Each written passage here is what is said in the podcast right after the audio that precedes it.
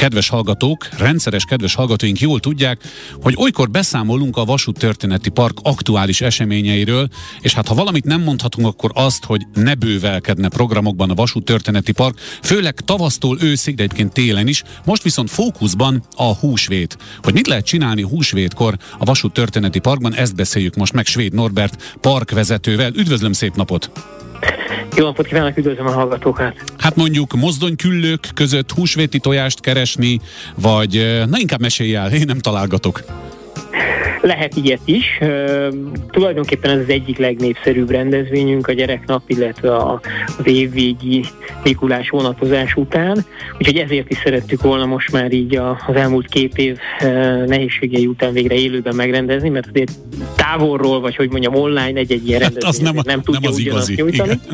Úgyhogy ennek megfelelően nyilván a családoké a fókusz, a gyerekeké, sok kézműves programmal készülünk, lesz lemezelés, raffiázás, húsvéti gyertya készítés, és aki meg ilyen mozgalmasabb programot szeretne, azoknak lesz húsvédi akadálypálya. A megszokott kedvenceken kívül, ugye gondolok itt elsősorban a gőzmozdonyra, a fordítókorongra, a kerti vasutazásra, lesz állatsimogató, lehet találkozni lámákkal, alpakkákkal, rackajuhokkal, vagy hagyományos magyar állatokkal is találkozhassunk, és aki meg egy picit szellemi kikapcsolódásra vágyik, azoknak ajánlanám majd a, Zelk Zoltán verses meséit előadó Ákombák csoportot. Három nyúl című előadás lehet majd megtekinteni, hallgatni 11 órától. Hát azt mondom, hogy sokféle program lesz, készülünk reményeink szerint jó időre, de természetesen ugye hatalmas 3000 négyzetméteres fedett csarnokkal is rendelkezünk, úgyhogy ha mégsem lenne annyira kegyes hozzánk az időjárás, akkor azért van alternatíva a beltéren is. No, én gyorsan közben megnéztem, milyen időjárás várható a hétvégére az OMS szerint. Hát péntekre valami kis esőcseppes felhőcskék ugyan vannak, de az is csak félig meddig. Szombat, vasárnap és hétfőre viszont napocskás meg felhős ikonok vannak, de tehát ez a jó hír. Viszont azt is tudjuk önökről, hogy rendszeresen szoktak olyan extrák is megjelenni, hogy például ugye azt hiszem talán a Mikulás vonat volt, amikor el lehetett jutni a nyugatiból valami vonattal. Most van ilyen, vagy egyszerűen csak oda kell mennünk most a vasútörténeti parkba, és a programok ott zajlanak?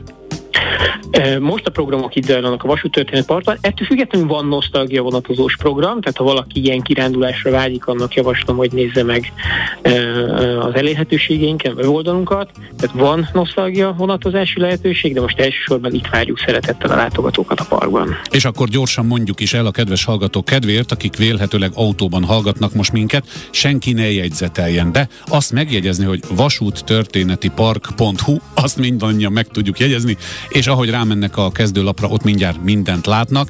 Úgyhogy én azt gondolom, hogy a szezon egyébként most így levezető kérdésként tulajdonképpen most indul önöknél a húsvéttal, nem?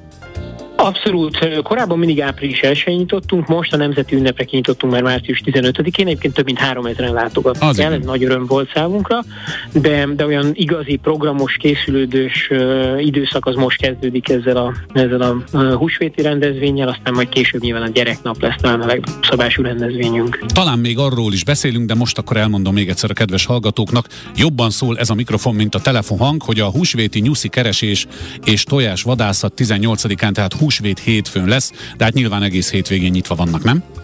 Így igaz, minden nap várjuk a látogatókat. Hát akkor ezzel a jó hírrel köszönöm meg Svéd Norbert parkvezetőnek, hogy ismét a rendelkezésünk ránt, mint oly sokszor eddig. Aztán szerintem fogunk mi még beszélni a nyár folyamán, ez egészen biztos, de most húsvét hétfőn, húsvéti tojás vadászat a Vasút Történeti Parkban. További szép napot önnek viszont hallásra!